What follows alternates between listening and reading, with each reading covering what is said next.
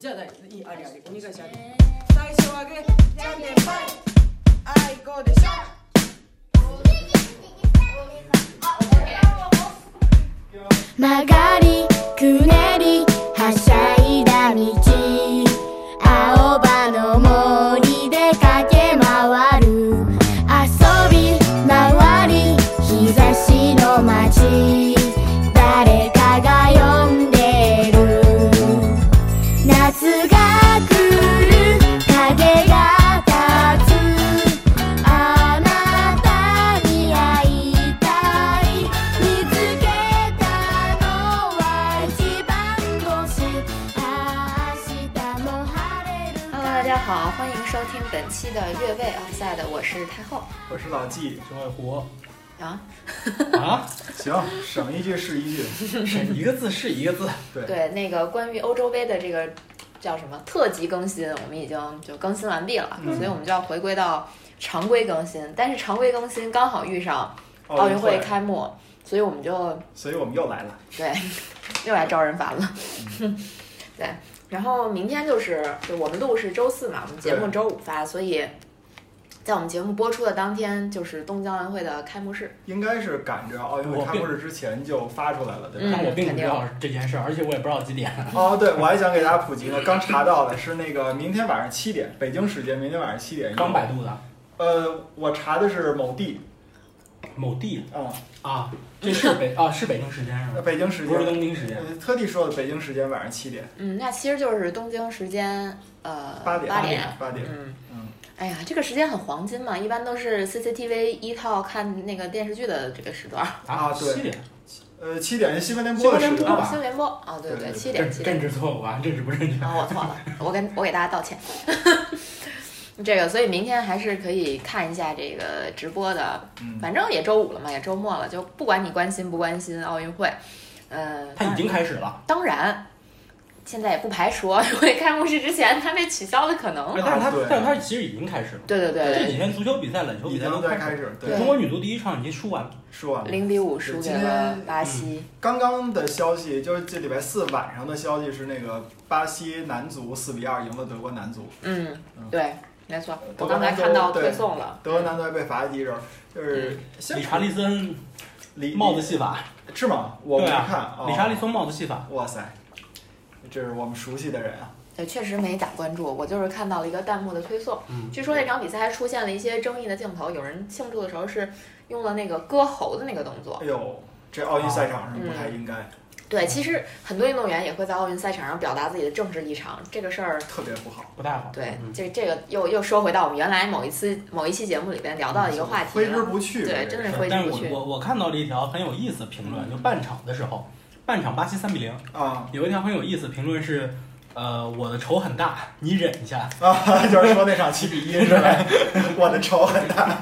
紧贴热点。嗯，但这件事儿怎么说呢？就咱们就不评论了吧，因为我觉得到现在为止还没有这个热点，我是说这个热点还没有啊什么呃结论。这热点晚上有了一个新的进展， 我看的很懵逼。我我也很懵逼，这个不关心了。嗯对但是我觉得可以，我不知道嗯听咱们节目的有多少对是那个对体育不是很了解，就纯听咱们仨人说话的这种的啊。但是可确实可以普及一下，哪届奥运会都是有很多比赛，或者说有一部分比赛吧，是在奥运会开幕之前就已经开始了。没错儿，啊嗯，这个大家也不要太意外。嗯，对对对，所以其实奥运会已经开始了，只是还没有办开幕幕式。对对。但日本的这个开闭幕式也是命运多舛，包括今天又有一个骚操作，相当于啊，啊，应该是他的闭幕式导演还是开幕式导演被应该是辞一退了个，人，应该是一嗯个人。，被辞退了，就反正这届奥运会啊，连着疫情，然后再加上日本的这个应对的这种方式啊，让我们感觉，呃，真是又可怜又可恨的这么一种感觉，真是骚操作不断。嗯，对我对知对道，我原来知道他那个开幕式的那个作曲家，嗯，那个自己辞职了，因对为那个高嗯中高中被爆出来高中霸凌，他这个对，他这个事儿啊，就是其实有很多很多的那个人都在辞职，我也不知道为什么。嗯那个现在这最新爆出来，就是今天早上说的是开幕式的那个导演叫小林贤太郎是吧？对，他是参与制作了一个模仿犹太人大屠杀的那种视频，受到了那个犹太人的集体谴责，然后他辞的职。对，说白了就是他有反犹的倾向，通但是过那视频。但是你们知道吗？这个如果他再辞职的话，这已经是奥运会开幕式换的第三个导演辞职了，就这届奥运会。都闲得慌。在在他一个人之之前的一个人是叫那个人叫什么来着？叫佐佐木宏，这是日本的一个挺有名的广告片的导演。啊，这个他人我好像听说过。对他，他为什么辞职呢？他在三月十八号的时候，那个对一个比较胖胖的女生，那个发呃女影星发表了一个歧视言论，是嗯大概他那去开幕式的时候对是扮猪，猪，对对对，然后辞职了。嗯这个其实挺日本的。呃对，在日本，女性就是地位很低下对的。对，但是他这个他不知道奥运会的这种开幕式，第一呃不是奥运会第一影响力，它是全球的，你习不惯能了呗。对你不能拿日本文化去评论。第二是奥运会一直在倡导男女平等嘛，虽然他做的不怎么样，但是确实一直在倡导。哎，但是这个又又又说到一题外，也不算题外话吧，就是奥组委啊，IOC 那个这次说这届奥运会是史上男女最平等的一次最平等的一次，合着之前男女都不平等， 就他们自己等于是自己把这话给说出就来跟了。那个洗衣粉广告似的，永远是那个妈新妈，不是新款比那个旧款那个消除的那个杀菌的那个能力能超过百分之九十九，让你感觉就是旧款就跟没用一 样。永远打脸 对是吧？对对对对。嗯然后还有一个就是我这佐佐木宏啊是第二个导演，第一个导演我忘了呃我忘了是谁了，反正他好像也也是演过一个挺有名的日本的角色吧。嗯那个也导演也辞职了，不知道为什么。等于说这这届奥运会就光导演就换了仨，到现在离那个比那马上该开始了，二十四小时又把导演给撤了，对，其实这个也挺挺骚操作的感觉，特别包括骚操作。其实就是因为二零二零年的东京奥运会推迟到二零二一年举行，反正这中间儿日本的这个奥组委的主席还辞职了，对，森喜朗森。西朗，嗯但是他，我觉得啊，他不辞职， 我我都担心他会不会挂在任上，因为他已经八十多岁，八十七八岁的高龄了。嗯，当然了，日本本来就是一个老龄化社会相当严重的一个一个一个这么一个情况吧。他辞职，或者说他以这个年纪担任奥组委的主席也，可能在日本不算奇怪嗯啊，在中国可能有点夸张。嗯他们确实遇到比较大的问题，对，会计部部长还自杀了。呃对对就其对，实更多的问题还是财政上，这叫嗯，因为日本它本来经济就怎么说呢，是他一个想萧条的阶段，他想借奥运会提去振一下，对，把它整个的经济提振起来。本来是想靠着这些游客呀，去带动一下消费呀，然后包括提升一下它在这个，我觉得可能在世界范围内它的旅游的这个影响力，或者是这个呃知名度。结果没想到一个一个新冠疫情导致它最后什么都没捞现着，在变成少数当赢了。真的是嗯但这个其实没有新冠疫情，嗯，就按他的这个情况也盈利不了。但是奥运会主办国不盈利，这个是目前是属于是历史性难题，就是这个对这个叫多少届都蒙特利尔陷阱，对，就多少届都已经达不到了。这就是为什么后面这两届，你想啊，后面这两届都快没人抢了。就没人抢，就根本没人抢，就是只有巴黎和伦敦，对呃巴黎和洛杉矶。对所以奥组委就跟两个城市商量，哎，你那个啊，二二零二四，你二零二嗯八，对，然后到了二零三二年，布里斯班就毫无悬念，对吧？对，我哎就记得就没人没人办这我个记东西得当了。初那个里约一六年里约奥运会，是不是到最后也就剩里约一个城市在申办了？反正也不多，嗯，忘了是不是？其但实里里约也是欠了欠了非常多的钱，对就对以对至于就是他的经济甚至不如办奥运会之前。对，其实这个东西，我觉得是这样的，就指着奥运会这件事儿去赚钱，我觉得可能你就是痴人说梦、嗯痴痴心妄想了。但是你指着奥运会去带动你的经济，其实还是有这个可能的。包括哎带不了。咱嗯带了咱不说这个，咱咱就说北京奥运会。北京奥运会其实咱也不说经济，咱嗯就说北京奥运会的举办，它其实对于整个北京基础设施的建设是一嗯个很大的提升。我觉得至少，呃，零八年奥运会来了之后，来到北京，然后享受了那么多年两块钱的地铁票，我觉得其实是一个惠民的事儿。对，啊我觉可得。是知道地铁赔了多少钱吗？我知知道这个都都能在里边儿怎么说呀、呃，我觉得这是两个两种维度的说法吧嗯。第一个是你从这个奥运算这个经济账啊，嗯，如果你要是单算这个盈利啊、支出啊什么的，它一定是像九尾狐说的赔钱，而且赔的很大。但是你要说是有的人呢，他可能会从更高的维度算，他比如说把你的政治因素提提提上去啊，他的这个国力的增强，然后因为国力的增强，然后未来什么在国际贸易上啊、旅游业啊什么那些提振，他有可能都算到那个奥运会效应里边，那就没法说了。呃，对这个其实我不认，因为呃，这个是特别是，虚，对，就是咱们不认，但是他有根本算不出对来，就是这个呃呃这个事儿。但是如果你要是这么算，就是他，但是他有人就这么就这么算，特别是这个国家呀，嗯呃，那你也没法说，对吧我？觉得这个东西就是你站在国家层面上来讲，他可能有更更深远的这个想法。就是对如果咱单看经济账，的确是就是明面摆在明面上的奥运会，它不是一个赚钱的项目。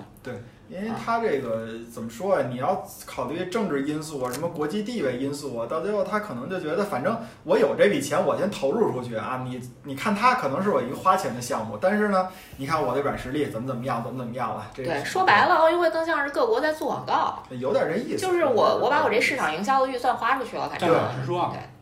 虽然我是学体育的，也是干体育的，嗯奥运会的这个效率就是效益，啊就是并对不于高城市的效益嗯，都不是不高，简直就是亏损，以嗯以及越来越低。嗯，就是为什么？你看啊，那个所谓的奥运遗产，更多的我们说是基建和体育场馆，嗯但是体育场馆现在就在变成负面，因为它之后的使用率太低了，用不了。就包括北京，嗯就包括北京。嗯啊，就就非常低。嗯，所以就是这个东西，对吧？以以及我们再来看希腊、嗯，嗯里约办完之后，国家都破产了，对，对不对？伦敦办完之后也，那也不怎么样。嗯那伦敦碗挺棒的，是不是？嗯租给西汉姆联才多少钱一年？对，好多人都觉得这里边有猫腻。对啊，就是这些东西，它根本其实对于本地，它长期来讲没有用，嗯没有用。你为了奥运会，然后把这些全弄起来了，嗯到后来都都是浪费，都是浪费。其实你从积极的方面来想的话，这些基础建设肯定首先它是惠民的，再一个就是这些场馆的建设本身是应该带动当地体育文化的发展的。就是咱就说从好的方面看，咱不先不算这笔经济账，包括其实像二零二二年北京冬奥会，咱们不就提出一个这个目标，说要三亿人上冰雪吗？嗯，其实你中国的确是有这个条件的，包括呃，自从这个申奥成功之后，你看看崇礼现在有多火。对咱先不算经济账，咱就说从我身边的朋友说起，滑雪的人是越来越多，当然因为滑雪受伤的人也越来越多，这个不得不提。嗯，而且就是因为这个冬奥会，这个崇礼。这个冰雪小镇的建设，就是肉眼可见的，它发展起来了。尤其是像在张家口、崇礼这样的地方，它本身是一个挺穷的地方，咱就直嗯说是很贫穷的地方。但是由于这个冰雪产业的兴起，它就火起来了。有呃对以以前哪儿听说过崇礼这个城这个地方对吧？应该是城镇是吧？对，它是张家口下面的一个镇对，因为县它县。嗯，现在这好倒好，这个你们跑步跑崇礼，嗯然后这冬天一说滑雪就崇礼，一对说滑雪就崇礼。我对，觉得是这样，看持续力。首先是看持续力，因为为什么？为什么这么说？我们来说一个反面例子，就是商场里的雪场啊、嗯冰场。啊对冰场，嗯商场里的冰场非常普遍。之前，尤其是在北京，大家很多都知道，最典型的国贸的那个，对吧？这个冰场，嗯包括其实很多的园区建起来的这个，呃，那个那个那个，就是棚里头的那个冰场，嗯挺多的。嗯，但是现在这些冰场全部遇到了经营困难，就是亏损，单片冰场也亏损，就是这个整个行业能盈利的就没几个嗯。所以你说这个东西到底是好是坏？就是我们说，在我看来啊，这东西就有点就是水中看月嗯啊，这种感觉就是很虚，就看着非常热闹，但是非常嗯虚。就是之前大家说的这个什么四十六条出来，体育行业多少多少好，但是真的在干体育行业的人大多都知道吃土呢。啊，这个这儿是这样，这个事儿还是这样看，就说咱们说这个冰场这些问题，它很多时候是一种盲目的投资，而且就说实话，就像你说的，体育行业这帮人都在干啥？就他其实体育在中国体育行业很多人干的是，他不是体育行业的事儿，就这这是一个现状。很多所谓的专业的什么体育人士，他干的事儿根本就不是体育，嗯他干房地产去了，对不对？这其实就是，所以就真正干体育的人有多少？有多少人他在投资建这个场馆的时候，他已经把这个场馆未来的运营想好了？没有多少，他可能只是看到说国家出了这个条，这是这是 一个风口，我就要把这个风口先占上。有不少人他是抱着这种心态进来的，所以他根本不不懂，恕恕我直言啊，恕我直言，你们两位因为都是学体育经济的，所以说呢，对这个就是这个是直接就扎到深层次了。但是我觉得啊，咱们聊的是东京奥运对会，奥运会啊，奥运会咱们杞人忧天了，它好也与好，坏也与好，它都得办，它都得办呢。反正就是我，我咱们可以先从大面上把这个这届奥运会 给聊聊。反正我特别想知道你们在你们都听说过这届奥运会有哪些骚操作，其实我觉得最吓人的，真的就是人那个脸。 人脸，以及他后来在旁边公园里弄一大大的特别特别阴间的那种玩偶。对对对对就对，这个，其实我我我没有想明白他为什么要干这个事儿，就是一个艺术行为吗？或者还是还是什么？就我没太懂。我觉得可能玩玩偶文化也是日本的一个比较传统的一文化吧，它可能就是感觉就包括那个日本那叫什么艺伎文化，呃嗯，对就吧给画的挺吓啊人弄一弄一的。大白脸，弄一大红嘴唇，其实在我看来，我觉得非常吓人。但是日本人他不觉得恐怖，对，可能就是这种文化差异吧。人家觉得还挺好的，我就彰显这个。但所以你是咱就们看着可是日本民众也不喜欢，是吧嗯？ 因为那夜里边真亮啊。对啊，所以日本民众也不喜欢，就很吓人。我觉得这个操作就是让我觉得，呃，就是 这个不像是奥运会，像是某种狂欢节，像那种亡灵节什么的啊搞的对这个东西，就觉得这个事儿应该出现在墨西哥，不应该出现在。 就不是阳间的玩意儿，对，不是阳间的玩意儿。对，然后包括其实挺逗的，最近就大家很多东西都都就是都着眼于什么，就是奥运村，也奥运村的那个呃床，嗯，说承重直板床，啊、只能承重多少斤，好像是它它好像承承重不少，四百斤，四百斤四百斤。那个今天我看到的一个消息啊，说是呃中国的那个举重的那个一个女将，对，它是一百五十公斤级，对呃，因为他最后一次比赛称体重是一百四十七点三公斤，对，然后他发了一个抖音，还是一个那个就反正她拍了是一个是短视频。频，然后就说。大家都在担心我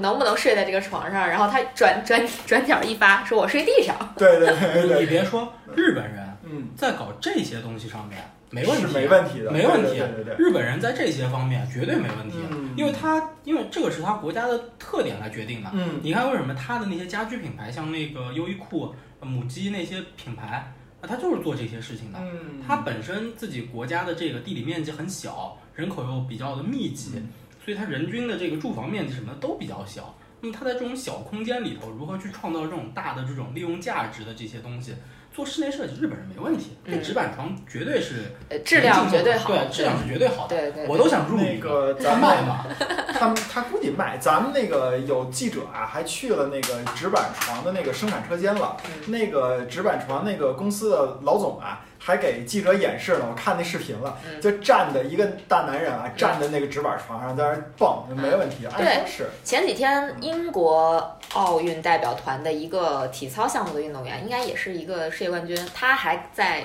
呃，我忘了 ins 还是什么直播，就给大家直播说，大家不用担心这个床的坚固程度，他在上面蹦了几下，嗯然后完全没有问题。嗯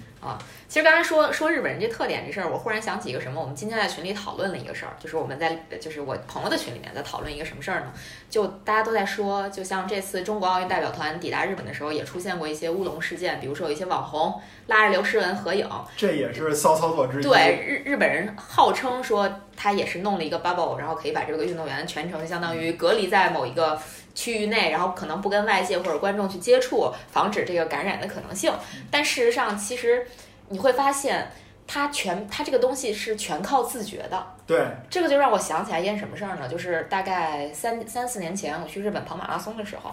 然后哎，我当时就有一个感受，就是日本的小城市的马拉松，它怎么这么井然有序呢？但是又没有几个工作人员。后来我明白过来了，为什么会这样？是因为所有参赛的人都特别规矩，他能够完全按照组委会给你组织的这个动线去走。不会有，基本上可以说不会有任何一个人去违规，所以他比赛一切都是井井有条的。而且不会有人就去什么呃，比如说咱在存包的时候，不会有人说啊你先存我的，你那个不排队，所有人都是排成一条队。然后在领包的时候，也所有人都是非常规矩的，一个接一个的排成一条队去拿，就是他他这个人是高度自觉的，所以他整个的秩序是非常好的。然后他把这个就应用到了，可能应用到了他这个整个奥运会接待的这个过程中，他就觉得所有人都会遵守他的这个防疫手册，或者说他这个防疫规定。但事实上，没有不可能做到百分之百的自觉。你不对管是参赛运动队也好，还是所有的日本人也好，因为这个差别太大了。你比如说像嗯刚才太后提到的这种马拉松这种，呃，可能呃，我不知道在那种小镇上面的那种，呃，就这种顶世界顶级运动员会有多少。呃，可能大家这个自觉性还是会有的，但是像这种奥运会级别的这种参赛队员，对于大家来说，这种这种这种吸引力，这种明星效应，可能确实会让很多民众吧，就是他可能做不到完全自律了。插播一条，开开个饮料， 来，好，看得漂亮。我可以拿个啤酒吗？不可以，开冰箱就不行了。呃，但是这这也确实是那个骚操作之一。然后还有就是这，你说开瓶盖吗？不是？然后还有这些疫，就是刚才提到的疫情呢，我们就接着往下说。现在这个各个代表队可都好多都出现了有疫情的事儿了。对，他们疫情出来早了，你知道吗？因为日本啊，不是，呃，不是我怎么我不知道这个，我不知道这个是规定是谁谁定的啊，但是他们有这么一规定。我为什么说他们这疫情出来早了啊？他们这规定是什么呀？弃权拿银牌差不多是这意思，就是如果他这选手进了决赛，啊，然后因为这个新冠，他不得不退出了，嗯，哎，银牌银牌照样给他。哎，我一直也没明白他这政策是什么什么这个决赛是什么概念。你比如说，就是比如说乒乓男男单决赛，那你那你弃赛不就相当于你你你你输球吗？输球就是你给你银牌呀、不，问题是，我想的是这样，你比如说跳水，嗯决赛是呃几个人，八个人是吧？还是几个人？那这个时候我去退赛，他给我银牌了这可能得求证一下，啊，对吧？这这可能就是得是因对，为你我包括游泳，对它存在因这为个问因题为。我觉得要是两个人打打那个这种是冠亚军争夺赛的话，你弃权拿银牌倒是没什么可说的，嗯，啊、对，呃，反而是那拿金牌的，我觉得那个够 胜之不武。啊，对对对对，但反正这事儿真的是挺怪的，而且对他们是什么呀？就是如果发现参赛人员和感染者有过接触的话，嗯就我们说的这种亲密接触，密切接啊就触，密切接触。嗯，那欧洲杯的时候不是就出现过嘛嗯，对吧？就然后就被隔离了嘛，对，对吧？但是呢，就是如果这个人这个密接者，他的比赛要在六小时内要开始了，啊，而且就检测结果是显示没有感染的话，还让他让继续让他参加，对，嗯，继续让他这参加。个这个事儿也这有个关键是这个结果，它不是说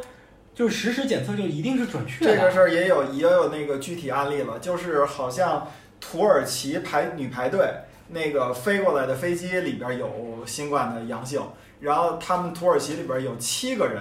都就是有点这种密接的这种关系了，然后要去隔隔离，要去检查。但是好像明天就是中国队，呃就是咱们咱们播节目当天吧，就是中国队对土耳其女排，然后特地那条新闻说了一句，这七名被隔离的土耳其女排运动员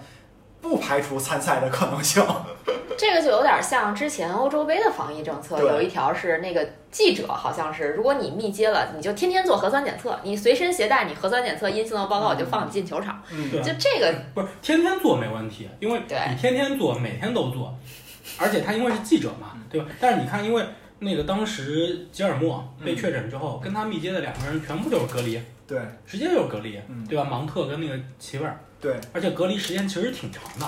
对，十天嘛，对啊，嗯隔离时间挺长的。但你这个就相当于就是我密接，嗯，只要有一次检测，这一次检测是合格的，就可以。这就可以。对，所以操作太骚。对，就是但是但是现在这么说吧，奥运会它其实已经箭在弦上了，就像咱刚才提到的，它其实很多比赛已经开始了，嗯对吧？嗯，那你说现在如果叫停，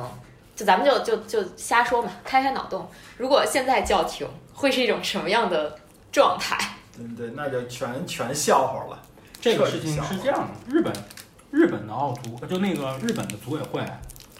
它并没有排除最最后后一时刻，刻取消的这个可能，我但觉得这是也是一个骚操作。嗯，没错但，是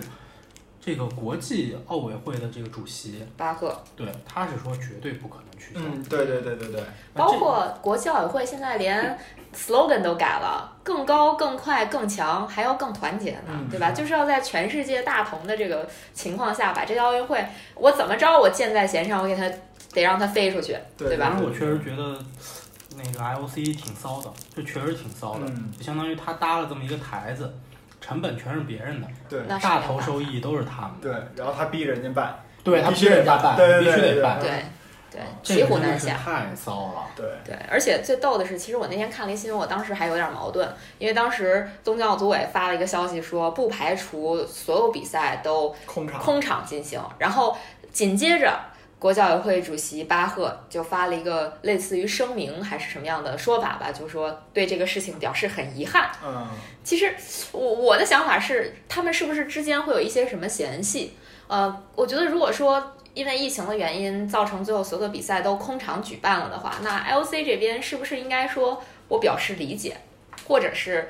不能说表示支持吧？但是我觉得说很遗憾，这个里面的关系就感觉很微妙了。嗯对，因为其实跳舞收入跟 IOC 完全没有关系，对这个全是属于 N O 那个叫 NOC 吧，嗯还是就这么一个组织，就是呃举办国当地的这个奥奥组委，委，嗯哦对嗯它门票收入是全部归属于他们的，跟 IOC 是一点关系都没有的，嗯，LC 的主要收入还是来源于赞助商赞助商和对，转播，所以你说就基于刚才说的这一点，然后刚才还有咱们说的那个运动员那个隔离政策这一点，然后呢，你就觉得已经很骚了吧？然后他还他还禁止乒乓球运动员吹球，嗯嗯禁止乒乓球运动员抹桌子，你这你。 你对面有可能站的就是一阳性，你你禁止他这干嘛呀？我觉得游泳啊，大家这个泳道当中啊，都用隔板隔开就完对了。了对了，一说到游泳，你们你们听过更恶心的事儿吗？嗯说有的那个运动员发现，在什么游泳游泳的那个水里边儿，发现了有粪便啊，那个是公开水域，啊，公开水域公开水对，然后域那个有铁人有铁人三项，对对对，有应该是韩国的那个嗯那个训练队员吧，不敢下水。对对对，是那个铁人三项的那个公开水域那个。对对对对对，所以，然后这这个你就觉得这个很不日本啊，是不是？ 这种挺事，挺日本的，小小日本就是挺阴间的。你想哇他们提供食物，提哦哎供食物，对提这也供是辅导一个的这辅也导是的一东西个，对不对？然后而且我不公布哪个是辅导来的， 嗯，这个其实就他们也就是挺阴间 的。对，也让大家觉得感感比较争议的那么几个点吧。嗯更损的是，他们好像说是因为奥运村就大家都集中在一起嘛，就等于一个大的封闭的场所，那就感染的概率就会相当的高了。嗯然后说，好像日本的有夺金项目的运动员不住奥运村，这个太可怕了，就等于他们把自己的这个人全都保保护起来 了。那也不好说。不是，就说就说这意思啊。嗯 然后之前还有过那个，就是你就能看到这个疫情啊，让这个日本的这个奥组委这筹办确实是现在变成了没头苍蝇乱转，呃，乱撞了。我看就在一个月之前吧，还欧洲杯期间呢，有的日本的旅馆上面直接写出来外国人禁止入内，然后被所有的那个外国人投诉说你这是歧视。然后他给出的解释呢，就是说是，呃，就是如果你要是因为疫情啊，怎么怎么样的，我们这是有一个防护的，这个我这个后来他把这个标志给撤下来了，但是大家都会觉得你这事儿做的不地道。不是不得不说，外国人也挺闲 的，就真的，一九年疫情最厉害的时候，就各二各零年，啊，二零年嗯年初对年头上疫情最厉害的时候，各省各省的旅馆也确实不接待湖北省的人啊嗯，就对你对的对身份证是湖北省就是不接待，对，这个是为了保证这个酒店里头其他人就的不安再全，扩散。对，不要再扩散，这个挺正常的。就外国人真的也是挺闲的，就跟嗯我觉得跟有的时候的一些黑人的诉求一样，就嗯就完全不能说你一点点的不好，就不能对批评你。呃，所以他们会就是为什么美国人说的那个呃，现在全球防疫的这个这个效果哪个最好？他把美国排第一，然后把中国排第七，有一个很大原因是他考虑到的这个呃，他们所谓的这种人的自由度嗯啊，就就他可能认为咱们管得太严了，让大家都没法儿正常生活，但实际上我们觉得这才是正常的手我段。们早已恢复了正常生活，对只能你们只是还不能是出国旅游而已。对对对，你们想喝杯酒都急成那样儿。对，其实我觉得可能这届奥运会也会变成很多外国势力抨击中国的那么一个窗口，肯定会，一定会。就是这个，其实我觉得就大家不用想，我就用脚趾头想都知道会有这么一个事儿。比如说今天就出了一个新闻说，呃，美国那个美联社和美国游泳世界杂志预测游泳项目奖牌归属的时候，中对中国队是普遍看轻的状态。对对对对对这个其实也很有意思。本来就是我们我们自己觉得我们的夺金点可能是徐嘉余跟那个王者张雨霏嗯啊，张雨霏，然后包括中国的这个混合泳接力嗯，都是在世界上属于比较高水平的，甚至有些人说我们甚至直接可以就前三名预定了，就就嗯至少能夺牌吧。但是这次就刚才说的，美联社和美国这个游泳世界杂志，他们认为中国在游泳项目上的奖牌数量为四块，而且一块金牌都拿不到。对，我也看到这个了，对而且他们还评选了一个，说是游泳项目里边最容易被打破世界纪录的，咱们的那个四乘一百米接力是排第一位的，嗯，就就是觉得咱们当时好像是那个我忘了那分钟数了，然后那个秒数好像是十十二秒九几还是十三秒九几，反正就是说那个有美国和英国的运动员倒是也也已经那个能跑进就是游进跟这个差不多的水平了，但是我觉得你这个。你就嗯，直接说这是最容易被打破的，针针对性有点太强了。 虽然可能，反正我我我我觉得有点过于的太正常了，针对性。太正常了。就当年孙杨遇到的霍顿的那事儿，对，是叫霍顿吗？嗯是对霍吧？顿就就就这种事儿，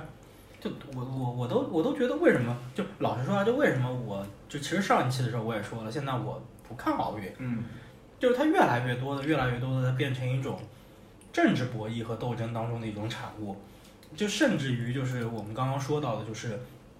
IOC 和 NOC 和是其他的这个组织当中的这个这个关系，它其实也是一个就是政治博弈。嗯，就是所以就就这个事情，以及就是你看现在 IOC 就凌驾于呃国家政府之上，对，它凌驾于任何一个国家之上，嗯，对吧？去去去去决定这个事情，就是它已经变味儿了。奥奥运会现在变成了一个想被谁绑架就能被谁绑架的这么一个运动。对对对，就已经变味儿了，所以我确实有点越来越不太喜欢这个东西了。嗯但这也正好说明，其实奥运会在全球范围内的影响力，它是真的太大了，嗯，真的是太大了。就已经不受控了嘛。以前以前我记得啊，奥运会它跟政治的这个影响还是属于是比较比较正向的。那个一提到奥运会跟政治的影响，就是因为奥运会的举办，所以现在世界上有冲突的国家这一半个月是要停火的。嗯啊，就是对咱们都知道是这个啊。然后两千年悉尼奥运会的时候，韩国和那个朝鲜运动员手挽手入场，对这个等于等于算是政治事件，但是让大家觉得都还是还有一二年英国英国代呃表队嗯英国代表队呃英国足球队，我看啊嗯我看了一眼那个这届奥运会足球女足，英国也是英国国旗。是吧？对对对啊就它是按国家从对从那个之后，对对对，之前啊不是对，嗯嗯，然后反正就是现在感觉确实是跟变味政儿治相关，让人觉得有点越来越不舒服。对对对。嗯，哎，你们还有聊吗？哎，有运动员一下飞机就失踪的，啊，对对对，乌乌干干达达的，嗯，最后赶说回去了。最最后说想在日本找工作，自己太苦了。留了个字条，说我要留在嗯留在日本打工。据说他最后一次出现是在名古屋的高铁站，还是 嗯，什对么，好 JR 像有站？好像有日本人看到一个就是非洲非洲人那个买票困难，嗯就这这其实其实我觉得啊，可能咱们看到的这么些个负面呀、或者说我们觉得是骚操作的这些消息，很大程度上也是因为。就是这个这个奥运会的举办一一直都不顺利，所以很多对点都被放大了，嗯甚至我觉得很多人可能都抱着我看笑话的心态去关注这一届奥运会。第一是这个，第二是对于日本日本政府来说，确实这奥运会办与不办，你怎么选都是错的，他就不可能有一个正确答案，呃，有一个好的答案，不可能。嗯，其实有很多吐槽每年都有，包括就主要是针对这个奥运村，嗯，每年吐槽都有对。当年那个在里约不是号称那个什么水啊，还有那个里面设施的质量问题什么对的，，伦敦也是，就有很多的问题。奥运村的这个吐槽，老实说，每一届每每一届都有运动员爆出来，嗯。也不是日本第一个就是始作俑者。 哦，我记得奥运村一二年伦敦奥运会的时候，咱中国还有运动员抱怨呢，谁呢？姚明，姚明说那个床太短，啊，床那脚搁不下脚嗯，感觉这次也不一定能搁下。 啊，对日本人本身就啊，这个这这这段儿那啥，小小日本，小日本。就其实这个这个关于这奥运会还没有开幕，其实我们已经看了很多段子也好，或者是事实也好，或者说很多就是跟段子一样的事实也好，就让我们其实对这届奥运会它的开幕可以说就抱了另外一种另类的期待，嗯你就不知道它后边儿真的会发生一些什么样的事儿。确实，我刚才咱们在节目一开始时，大家说看那个奥运会开幕式，我还想提醒大家呢，说是这真的是，呃，可以说是世界上现在几十亿人啊，可能唯一一次看到奥运会开幕式的看台上，可能连一千名观众都没有，对，据据说说九百五十人， 不是这九百五十人怎么是怎么出来的？我也不知道他这数是怎么出来的。为什么是九百五十人？也以及为什么是这五百九950十个人？可能就是抽奖吧，然后呢，那个大家所有人间隔都有这个 social distance，都 嗯都离很远那种，然后体育场上分布只能分布这些人，保持社交距离，这个谁也说不好啊，就只能说明天晚上我们在电视上见分晓。当然，如果没有观众的话。你说看台上会是什么样？会是纸板人吗？还是说我们在电视上看到的是那种全息投影啊之类的都东西？没有，就是就是音效，哦，就是音效。呃，播不是说了吗？播往届奥运会的那个鼓掌声，啊，这个真的好难把握呀！我觉得，嗯，就是呃，九尾狐，咱上次还提到了，是你说那个因为没有收录那个奥运会的声音，所以说可能播不了，但是人家还是说要能播了。然后很因为奥运会这事儿呢，它比那个足球可能破圈儿要更大一更更容易一点儿吧。有好多对体育不太了解的人，他不知道这个足球已经开始这么干了。然后那个在网上还说呢，这是要把情景喜剧里边那个鼓掌啊、笑声那个直接引入到体育比赛里边吗？ 我爱我家回来了，对对对对对，不我主要觉得就是鼓掌，它的效果肯定是不好，因肯为定是足球是什么？就是大家在看台上唱那些翻唱，对它能够收录。对收录出来，然后通过这个转播技术把它放出来，那个还是能够一定程度上达到那个效果的，因为你就是足球比赛的那个摄像机镜头位，你很少会去对准观众席，其实、嗯，就是你正常的那个大家看比赛的那个主机位，它是照不到观众席的，基本上。对，另外嗯所其以实就其实有那个声儿就可以了，但是你这个奥运会这个东西，每年对吧？你这个这个这个国家的政要不出席一下，那个国家政要不出席一下，总感觉缺点什么。就是这个代表队的运动员进场的时候，总会照到他们国家政要的嘛。对对对对对，嗯这这次政要全都不来了，对啊，我就来了几个，已嗯，经所以所以政要们会在现场看吗？因为我看呃不知道，我看了一下，那你是说那个开幕式吗？对啊，难道那九百五是这么来的？来的反而会，但是也没有九百五十人。说是那个你想排那个那个，就怎么说啊？政要的时候，一般可能都什么呃美国的首脑过来了，什么英国的首脑过来了，然后嗯什么嗯这些主要国家的，好像这次排排排排第二位的就是新闻里边儿排第二位是蒙古总理。对很多呃，这个各个国家的这个领导人，或者是跟跟可能跟体育沾点边儿的这些名人吧、名流，都取消行程了。比如安妮公主，对吧你知？道他们怕什么吗？怕感染是吗？哎，但其实是什么？就我想到一部电影，不知道你们看过没有？嗯伦敦陷落，就是兰啊我知道柏林那个。啊，对吧？就欧洲好多国家的那个首脑去开会，结果恐怖啊自分己子老搞窝事被情，端了。对，而且恐怖分子在伦敦搞事情，对对对把他们都炸死了对对对，啊！是不这是？这个脑洞有点大吧？对我这个觉得脑洞略大哦奥运会不太可能发生这种事儿了，已经。自你从要你你要真的全在那儿看，他不是说恐怖分子，嗯就是病毒侵袭，哎哎，对对对，对这对不个对？你像拜登都多大年纪了，对嗯，吧？好不容易上来了，真的是很难，好多东西很难说啊。这个东西确实是这样的，那就是个嗯，对，所以所以就都取消了。嗯，我我觉得，要不咱聊点往届奥运会的事儿？咱是为了凑节目时长吗？我不往是，往我往届其实骚操作也挺多，但那是必须。但是但是我确实也想不起来啥，因为我都好多年不关注这赛事我。我倒是能想出来一些，是是我想说的是什么呀？咱们现在看这个奥运会啊，说日本人你干的这儿不好那儿不好那儿不好这儿不好，可能第一呢是疫情确实让他们弄了好多这种纰漏，第二个呢是因为可能从咱们说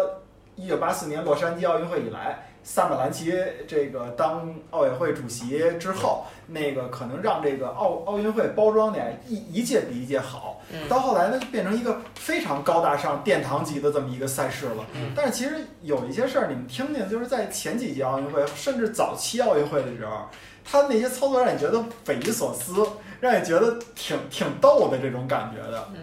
比如说，就比如说，咱说第一届奥运会，第一届奥运会，你们知道那个那个起跑跑步的起跑姿势是五花八门的，嗯，而有的那个队员是那个那个那个双手叉腰，有的弯着腰，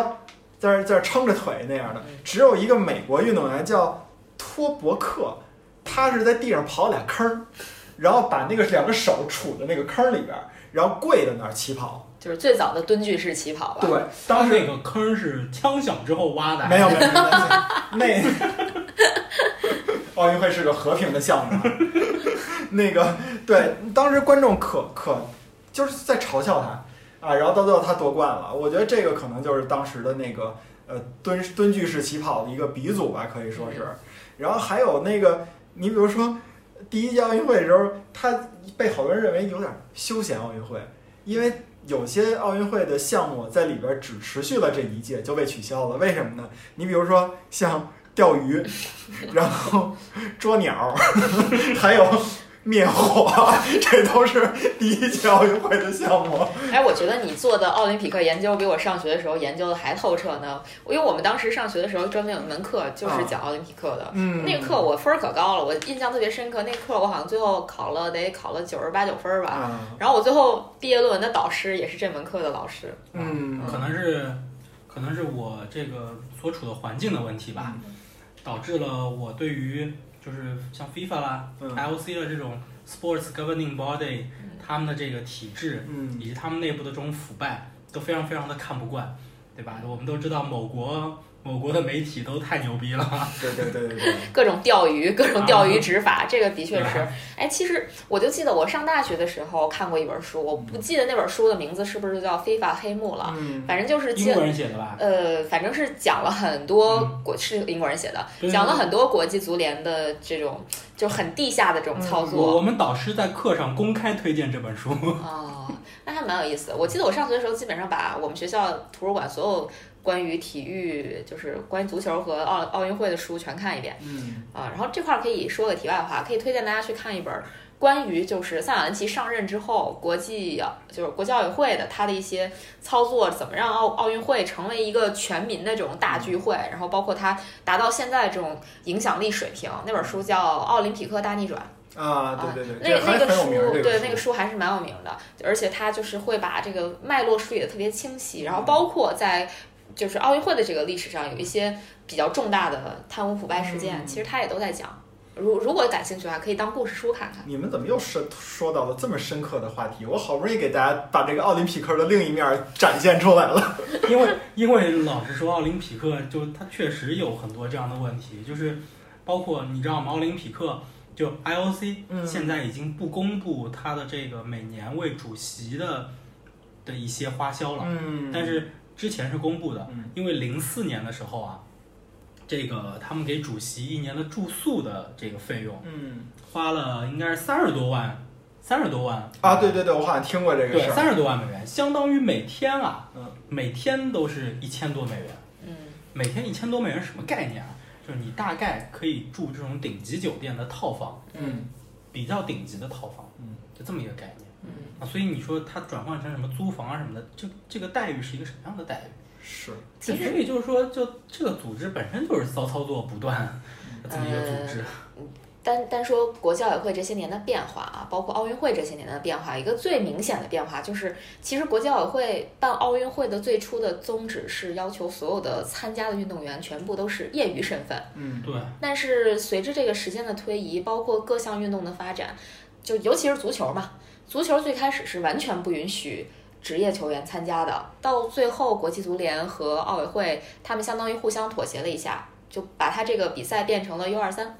对吧？我老觉得国际奥委会妥协的多，因为当然，当然是国教呃，就就国他教委希会望是，他希望是一一线队，对嗯，对，但是 FIFA 根本不鸟他，没错儿，因对为，因为不允许有比世界杯更牛逼的这个比赛在里边儿。对，这个其实还是权力斗争嘛，因为 IOC 每年回馈给 FIFA 的这个就是就是这种分红分成太少了 FIFA 根本不 care 对这，FIFA 根本不些 care 钱，这些钱，就只有几百万美元而已嗯。 FIFA 太有钱了，所以大家很震惊，这届奥运会西班牙为什么派出了那么强的一个阵容？结果零比零，那那肯定是球员自己不想不好好踢啊，对面还只是埃及。那就就是这个你看了欧洲杯你也知道，踢出零比零这种呃比西分，班西西班牙不意外，不对吧意外，哎对不 大对？家觉得你 你那个什么保托雷斯，然后什么那个埃里克加西亚，然后什么奥奥亚萨瓦尔，然后那什么费兰托雷斯都都在，说是我看了这个这出佩场德，里，我对佩德里，我看了这个出场阵容以外，我我以后我还觉我觉得欧洲杯可能还踢着呢。 然后还有一个人说的是，看了西班牙的大名单，觉得这不就是拿鲍鱼和鱼鲍鱼和鱼翅来做卤煮吗？ 结结果结果其他队都出大比分了，就他们来一个零比零。嗯很西班牙，这很西班牙。哎呀，所以其实奥运会你这么说啊，其实看点很多，对真的看点很多。如果说你真的关注体育的话，真的很多东西是值得一看的。包括之前前段时间我们也在聊田径，就奥运会田径，呃，然后也在说，如果你是一个奥运会的金牌大户的话，其实有两个项目是你最大的夺牌的基地，一个是游泳，一个是田径。嗯，但恰巧中国在这两个大项上其实是竞争力相对弱项。弱小的，所以我们在这个金牌榜包括奖牌榜上，只能在前面几天这这两个大项没开始的时候领先，然后到了这两个大项来了之后，中国的是这个奖牌榜和金牌榜的地位就会往下掉一掉嗯不过近几年成绩还行，我忘了里约是多少了，伦敦的时候应该是第二。啊。对，这这嗯怎么说呢？就再差，它作为一个十四亿人口的大国，它它我怎么觉得它怎么着还还是很厉害因为。伦敦有那个叶诗文和那个谁啊把游泳给对对打了孙杨孙就杨都都出来了嘛。嗯，嗯对，然后其实田径，田径也还是有争金的机会了。嗯这怎么说说到看点去了呢？对啊，对，我还就是我还想又给你又我还想给你们捋那个奥运会好玩事件，结果到第一届给我打断了。 你你们想听吗？你们要想听就说，不想听我就想说插一个好玩的啊，事你件说：你说，奥运会的创始人，顾拜旦儿，对，嗯，顾你拜又说旦到我老祖宗， 嗯，这你老祖 宗，这个顾拜旦在就是 应该这么说，在北京体育大学里边儿有一个顾拜旦的雕像嗯，啊，然后呢灵异，事件，对，有一个灵异的传说，据称那个顾拜旦的雕像每隔十年，它是一个翘，就是叫什么二郎腿翘着二郎腿这么一个这么一个造型。据说每十年，他那翘二郎腿的 腿会变一下。就是雕像也累，你知 道吗？所以这个还比较搞笑，这个大家有有时间可以求证一下。 他他他他他是怎么变？就是换条腿。对雕像这这是我上学时候听的灵异事件啊，我我我觉得可能大概率是假的，你毕业到十年 了吗？你回去看看，快了吧？我不记得原来是哪条腿了。 这才是最大的对笑话，好不好？？对对对对嗯嗯，这的确是个题外话，但是顾拜旦在奥运会的这个历史上，绝对是一个无人不知、无人不晓的这么一个角色。对，那老季，你继续，我继续啊，呃开始你的表演这其实其实还是挺好玩的啊，我我觉得我我这好多事儿我都那个第一次听说，我就乐半天啊。就是第二届奥运会是巴黎一九零零年奥运会嗯啊，那个时候就是有好多运动员他根本就不知道自己参加的是奥运会。就是一九六五年的时候，那个奥委会啊，他试图就是理清当时巴黎奥运会第二届奥运会有一些比赛项目的结果，然后给一个老头儿打电话，说因为这个老头儿呢参加了当年一个短距离的自行车比赛，然后拿了一个什么呢？拿了一个第二名，拿了第二名就给那老大爷打电话，那老大爷当时都估计都七老八十了，然后就是被那个组委会啊各种启发，才想起来哦，我一九零零年好像是参加过这么一比赛，你但知是道奥运会从吗？来没人告诉我我参加的是奥运会比 赛。这这个是不是特别逗？对，这奥运会历史上，你说这个骚操作，我忽然想起来一个很古老的项目，就是马拉松。嗯，马拉松的距离为什么是四十二点一九五公里呢？是因为当年应该是伦敦奥运会吧，为了最后跑进体育场，让女王能够看到，呃，是女王吗？还是谁嗯能看到这个？哪年？啊，一九应该是我想想啊，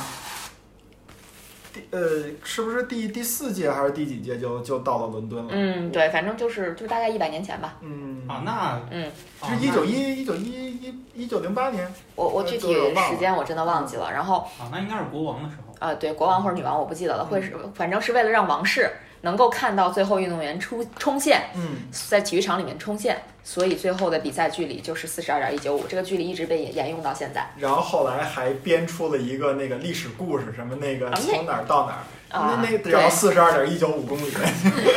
呃，当那然故事是那编的个故事不是真的故，事真的，但是这个距离离这是个数不一是样肯定是不一样啊的。啊，对，那个人不是从那个什么奥林皮亚山匹吧，亚山，哎，不是从反正希腊的某一个城市小镇跑到马拉松跑那到个地区，现在那个镇就叫马拉松镇，对，从那个镇跑到雅典，嗯，反对正对我是对，我我是没去过那小镇，就是通风报信儿嘛，就是告诉告诉那个自己我们赢了对对，我们赢然后了，他就挂了。对对对对对。然后你说到马拉松嘛，那我接着往下捋吧。第三届马拉松，呃，不是第三届那奥运会，就是一九零四年在美国圣路易斯，你知道，就是它有一个著名的真人版的龟兔赛跑，嗯说那个有一位古巴裔选手啊，就是遥遥领先，然后距离。终点还有五公里的时候，他觉得自己特别渴，然后他去旁边有一果园儿去摘果子，买果子吃去了。然后买完果子以后回来，他自己就变成第五名了。这是一个真人版的龟兔赛跑。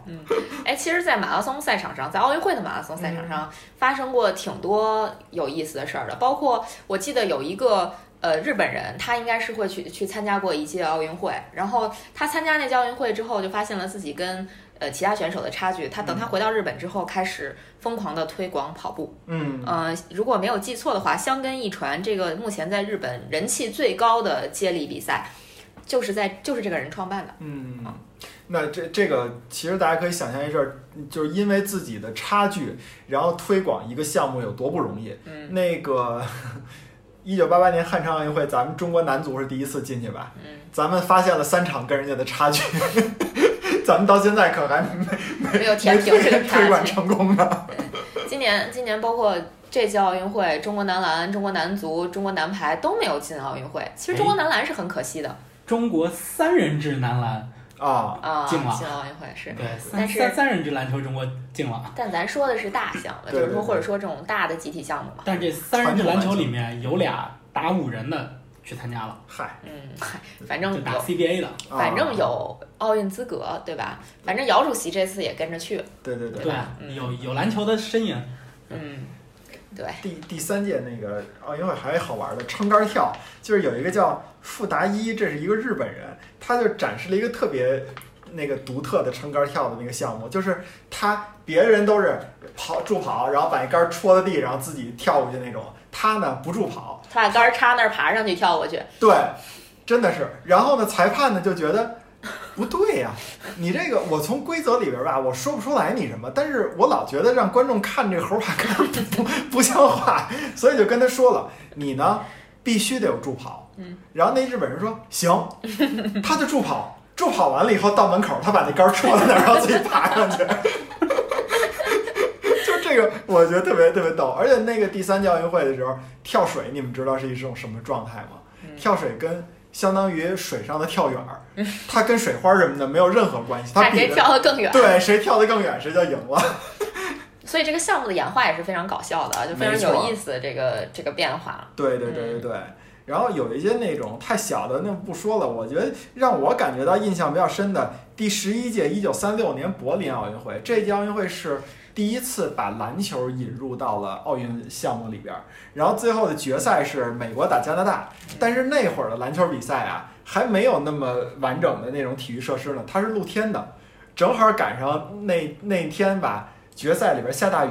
所以说你知道那那届那场比赛最后的结果，第一届篮球比赛的结果是多少吗？嗯，就是美国篮球队是以十九比八赢得了比赛。可能你现在看来，它都不是一个篮球的比分。其实你说到一九三六年的柏林奥运会，嗯这届奥运会出了一个特别有名的人，我一说你们肯定都知道，希特勒跟希特勒搞对立的杰西·欧文斯。啊，嗯对不，不不认识，哦、oh、希 my 特 god！勒你都不认识。我希特勒我认识，那个我不认识。 对，杰西·欧文斯应该是奥运历史上很著名的一个人物吧？嗯，对，就是一九三六年的柏林奥运会上，他应该是跑了一百米、两百米跟跳远，还有四乘一百米接力，嗯然后他拿到了这四个项目的金牌。嗯，呃，而且他用他的成绩反击了希特勒的种种族歧视。啊杰西·对欧对文对斯，杰西·欧文斯黑是人个黑人，对，对，因为希特勒他就倡导这个叫什么，就可能。说的接地气一点儿，可能就是留点儿精英教育那个意思，就是我要留最所谓的最高级的人种，你们对其他的这些不高级的人种，我都得给你灭了，对吧？嗯，而且那届奥运会的那个会徽到现在为止都是奥运会奥运历史的一个那个黑点吧。它那个会徽大约就是德国的那个，嗯，不是双头鹰吧，反正是一个鹰，然后踩在那个奥运会会徽那儿，然后那个五环为了它可能为了整体的那个效果。五环给压得很扁，然后让人感觉到的是就是被奥林匹克这么神圣的项目被纳粹给完全的践踏了。嗯所以说，自那以后呢，国际奥委会有一个规定，你在设计会徽的时候，国际奥林匹克的这个五环旗的这个标志，在这个比例上你不能做任何的调整和修改嗯和演化，这都不行，你就得原汁原味的用。嗯， 嗯，所以其哎这么说，包括一九七六年的慕尼黑奥运会，一九七六呃年还是是72年七二72年七六72年蒙特利对尔，七二年的这个呃慕尼黑奥运会也发生了比较大的事故。嗯，怎么从欢乐的事件一下转转到了就感觉这么沉重的事儿？ 这这好七像二有个年，电影对嗯对，就叫慕尼黑，嗯，嗯，叫什么决战还叫什么？我忘了啊。英文名就叫 Munich。啊，那就是英文名，中中文名应中该中翻译文成名另外一个。主要是那那年发发生的是什么事儿呢？是有这个极端分子、恐怖分子进入奥运村，应该是杀了多少个以色以列色运列动运动人运 动员？十三个还是多少个？我记得对，这可能也是奥运历史上的惨案。惨案，嗯、对，。哎呀，这个其实奥运会要说还有很多很多很多可以说的、可以聊的。就是如果聊历史的嗯话，整个这个奥运会的历史上，其实发生了很多事儿，都是能够改变某些项目，或者说改变这个运动历史的对。这些事儿。哎，我能聊聊一个话题，我问你们一个，你们知道那个什么？你们知道那个那个奥运历史上，呃，咱们不说奥运历史吧，咱们就说这个呃世界体育大赛里，呃世界体育大赛上边儿，嗯呃哪个国家是开创了奥运会合办的这么一个鼻祖？呃，不不是奥运会，就是体育比赛合办的这么一个鼻祖难。道不是乌克兰跟奥地利吗？那你不我是知我知道这比你都早。对对对对对，那个，哎，零二年世界杯韩韩还是是世界杯啊，还是还是世界杯？对对对对两对。千年欧洲杯是荷兰对比利时嘛，荷兰比利荷兰比利时时连那败，对嗯但其实最早的是，呃，它是被迫的，啊一九五六年的那个第十六届奥运会。第十六届奥运会，它的那个、那个、那个最后的结果呢是墨尔本，澳大利亚的墨尔本呢以一票优势战胜了布宜诺塞里斯，嗯等于说是，呃，不管是布宜诺塞里斯也好，还是墨尔本也好，它都是南半球，第是奥运会第一次来到南半球，嗯也是奥运会第一次脱离了欧洲和美洲这两呃北美洲这两个。就是超，就是怎么说，在大家看来，经济实力和体育实力都非常发达的这么一个地区吧，第一次呃办理。但是有一个问题，就是奥运会谁也没有想到，就是澳大利亚有政府啊有一规定，就是凡是进入澳大利亚的动物啊，你都必须得经过六个月的隔离检疫。人也是动物啊，其实其实跟那当然你不能杠着说人啊，他说的是非人，非人类的那种动物嘛，啊，啊，就这种你必须得经过六个月的隔离检疫，这个就造成一什么问题啊？就是赛马比赛，赛马比赛它没没办法进行，为什么呢？因为你的那个马术的那个呃选那个就是马术师啊，嗯，嗯，骑手必须要跟这个赛马每天去训练，每天去交流。所以说这个政策呢，它就无解了。到最后怎么办呢？那就选择了在斯德哥尔摩把这个赛马，瑞典的斯德哥尔摩把这个赛马给解决了啊。那这我真不知道。这个是等于说是奥运会分成了两地来举办。然后最关键的是，澳大利亚在南半球啊，嗯它比赛的那个那时候的比赛时间是在十一月份儿，嗯然后斯那个那个斯德哥尔摩是在北欧，嗯对吧？瑞典、北欧，他最后选择了在五六月份的时候把这个赛马比赛给举行了。而且最逗的是，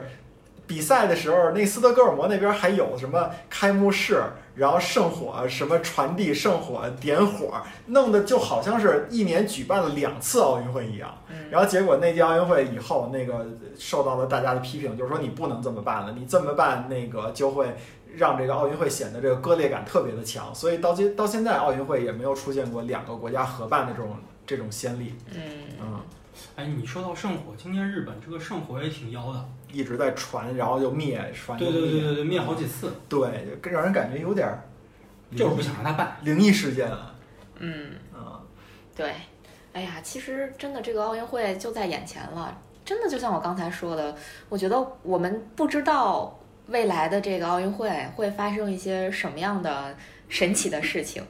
所以我还真的挺期待的。反正明天就开了嘛，嗯。嗯，但是确实也像我听了几几个其他播客节目说的那样，就是这次奥运会跟之前咱们聊的欧洲杯是一样的，它的这个前期宣传真的是非常非常的少，嗯，就是呃，往往奥运奥运年都是很早就开始，比如说。 CCTV 五它就改成了奥运频道，对，对吧？应该直到最近这两天，央视才把台标改成了奥运。哦，改了，我都不知道，对我还说想看看呢。对，就是非常神奇，就是感觉这个事情它没有那么的，呃，像我们想象的以前的奥运会那么风靡全城。因嗯，为确实是，你说他到到现在都，你说他昨天前天的时候还提出来，你说奥运会可能在最后一刻取消，嗯那很多的这个企业你都，咱就不说转播商了，很多企业你赞助的时候你都没有这笔费用，就是我都不知道我这预算该怎么做，嗯，嗯，那你是我没准儿你六月份儿举办了，七月份儿举办了，还是说推迟到八九月份儿举办了，我都不知道。然后你办不办，我也不知道。你办成什么样儿，让不让观众进，我也不知道，所以他都没法做这个预算。啊，预算一般是按照最优情况来做。但是确实是很多比赛，他就是你得总得给我们一个办理的办这个比赛的时间吧，他也不给，所以、对啊而且都是年初嘛，年初他不给，他他他没法没法做这个预算，给都给不出去。然后另外就是我觉得挺挺刺激的是，这届奥运会里边儿很多深度合作的这个赞助商都已经开始反奥运了，好像那个前两天一一两个月吧，朝日新闻就是明确的说奥运会就不该办。朝日新闻是奥那个日本奥运的这个重要的转播商之一，对，因为日本本国国内是对于奥运其实是反对很抵触的，的对，是非常抵触的。他的民众基本上就是就当时是百分之六十，就六成的民众是支持取消奥运会的。对，现在略有上升，嗯但是依旧有半数的这个民众是支持取消奥运的。嗯，所以就是，就为什么说日本政府其实被夹在当中，骑虎难下。就一边是 IOC 的压力，让他必须要办，然后另一边是这个民众的这个反对声音。但是其实作为日本政府来说，他是民众票选上来的，这么对对一对这么一些人，嗯，所以就他们确实是夹在中间，非常难办。但是对于这些日本的企业，他们作为奥运的赞助商来说，他是可以站到民众的那一侧去的。嗯嗯，嗯，那个，而且这届丰田汽车也是，丰田汽车现在已经宣丰布，田是 IOC 的合作伙伴。呃，那甭管爱谁不爱谁的，反 正丰田汽车在半个月之前吧，宣布，呃，所有的日本的广告里边撤下跟奥运会相关的丰田汽车的广告，嗯，就不我不播了。哎不播的丰田原因就是可能对不起这人，丰田也挺神的，丰田它其实是 IOC 的合作伙伴，然后它的这个合作周期吧还挺长的。然后上一届冬奥会的时候是在那个平昌来进行，对， 然后呢，因为日企的这个汽车啊，在韩国卖的非常差，因为韩国都是本国的这个产品为主，现代，对，基本上都是现代和起亚，对，所以其实这个就是当时丰田在那个韩国，它没有那么多的车，它调不出来，嗯就没有办法给这个奥组委啊等等的去作为这个工作用的车辆，数量不够，数量不够，所以当时他们是把这个权益卖给了现代和起亚，所以上一届冬奥会的时候啊，嗯就是那个组委会工作用车等等的，嗯，哎，都是现代的车，都是现代和起亚的车，哎，但是那个赞助赞助伙伴里面呢是没有现代起亚的。对，画的还是这个丰田，这个也是就反正这种事情应该未来也不会太常见，嗯但是这个反正也挺诡异的。这个事情是就是我曾经在那家韩企工作的时候才了解到这个情况。嗯，好玩儿，对吧？就是其实奥运会给我们还是提供了很多料的， 很值得聊的这个料的。其实之前我们还在担心说奥运会想出一期关于奥运会的这个节目，好像没什么可说的，觉得就是尤其是就像我刚才讲的，咱们。可能对于奥运会的前期宣传看到的也比较少啊，然后大家的关注也比较少，可能真的没什么可说的。然后这不知不觉聊了一来小时了，嗯。嗯，所以我觉得今天就可以聊到这儿了。我们等奥运会开幕之后，我们再看看还有什么可以说的。其实本来我我在想说可以聊一期关于奥运会足球的，结果没想到足球人先踢了你都不知道足球先踢 啊？啊！对对对，我我真不知道，我以为一般先先打的都是一些什么呃什么棒球啊、曲棍球啊这些这些东西。嗯，足球它确实开始早，因为它比不完，对，嗯足球就是第一个开始，最后一个结束，因嗯，为它足这个金牌都是到了闭幕式那一天。对对因为确实足球它必须得做到，你比如说一我踢一场比赛以后，我得怎么缓着三天对，呢休三天，嗯嗯，好的，那我们今天的节目就到这里了，我们下期再见。好，拜拜拜拜雨にくゆり月は照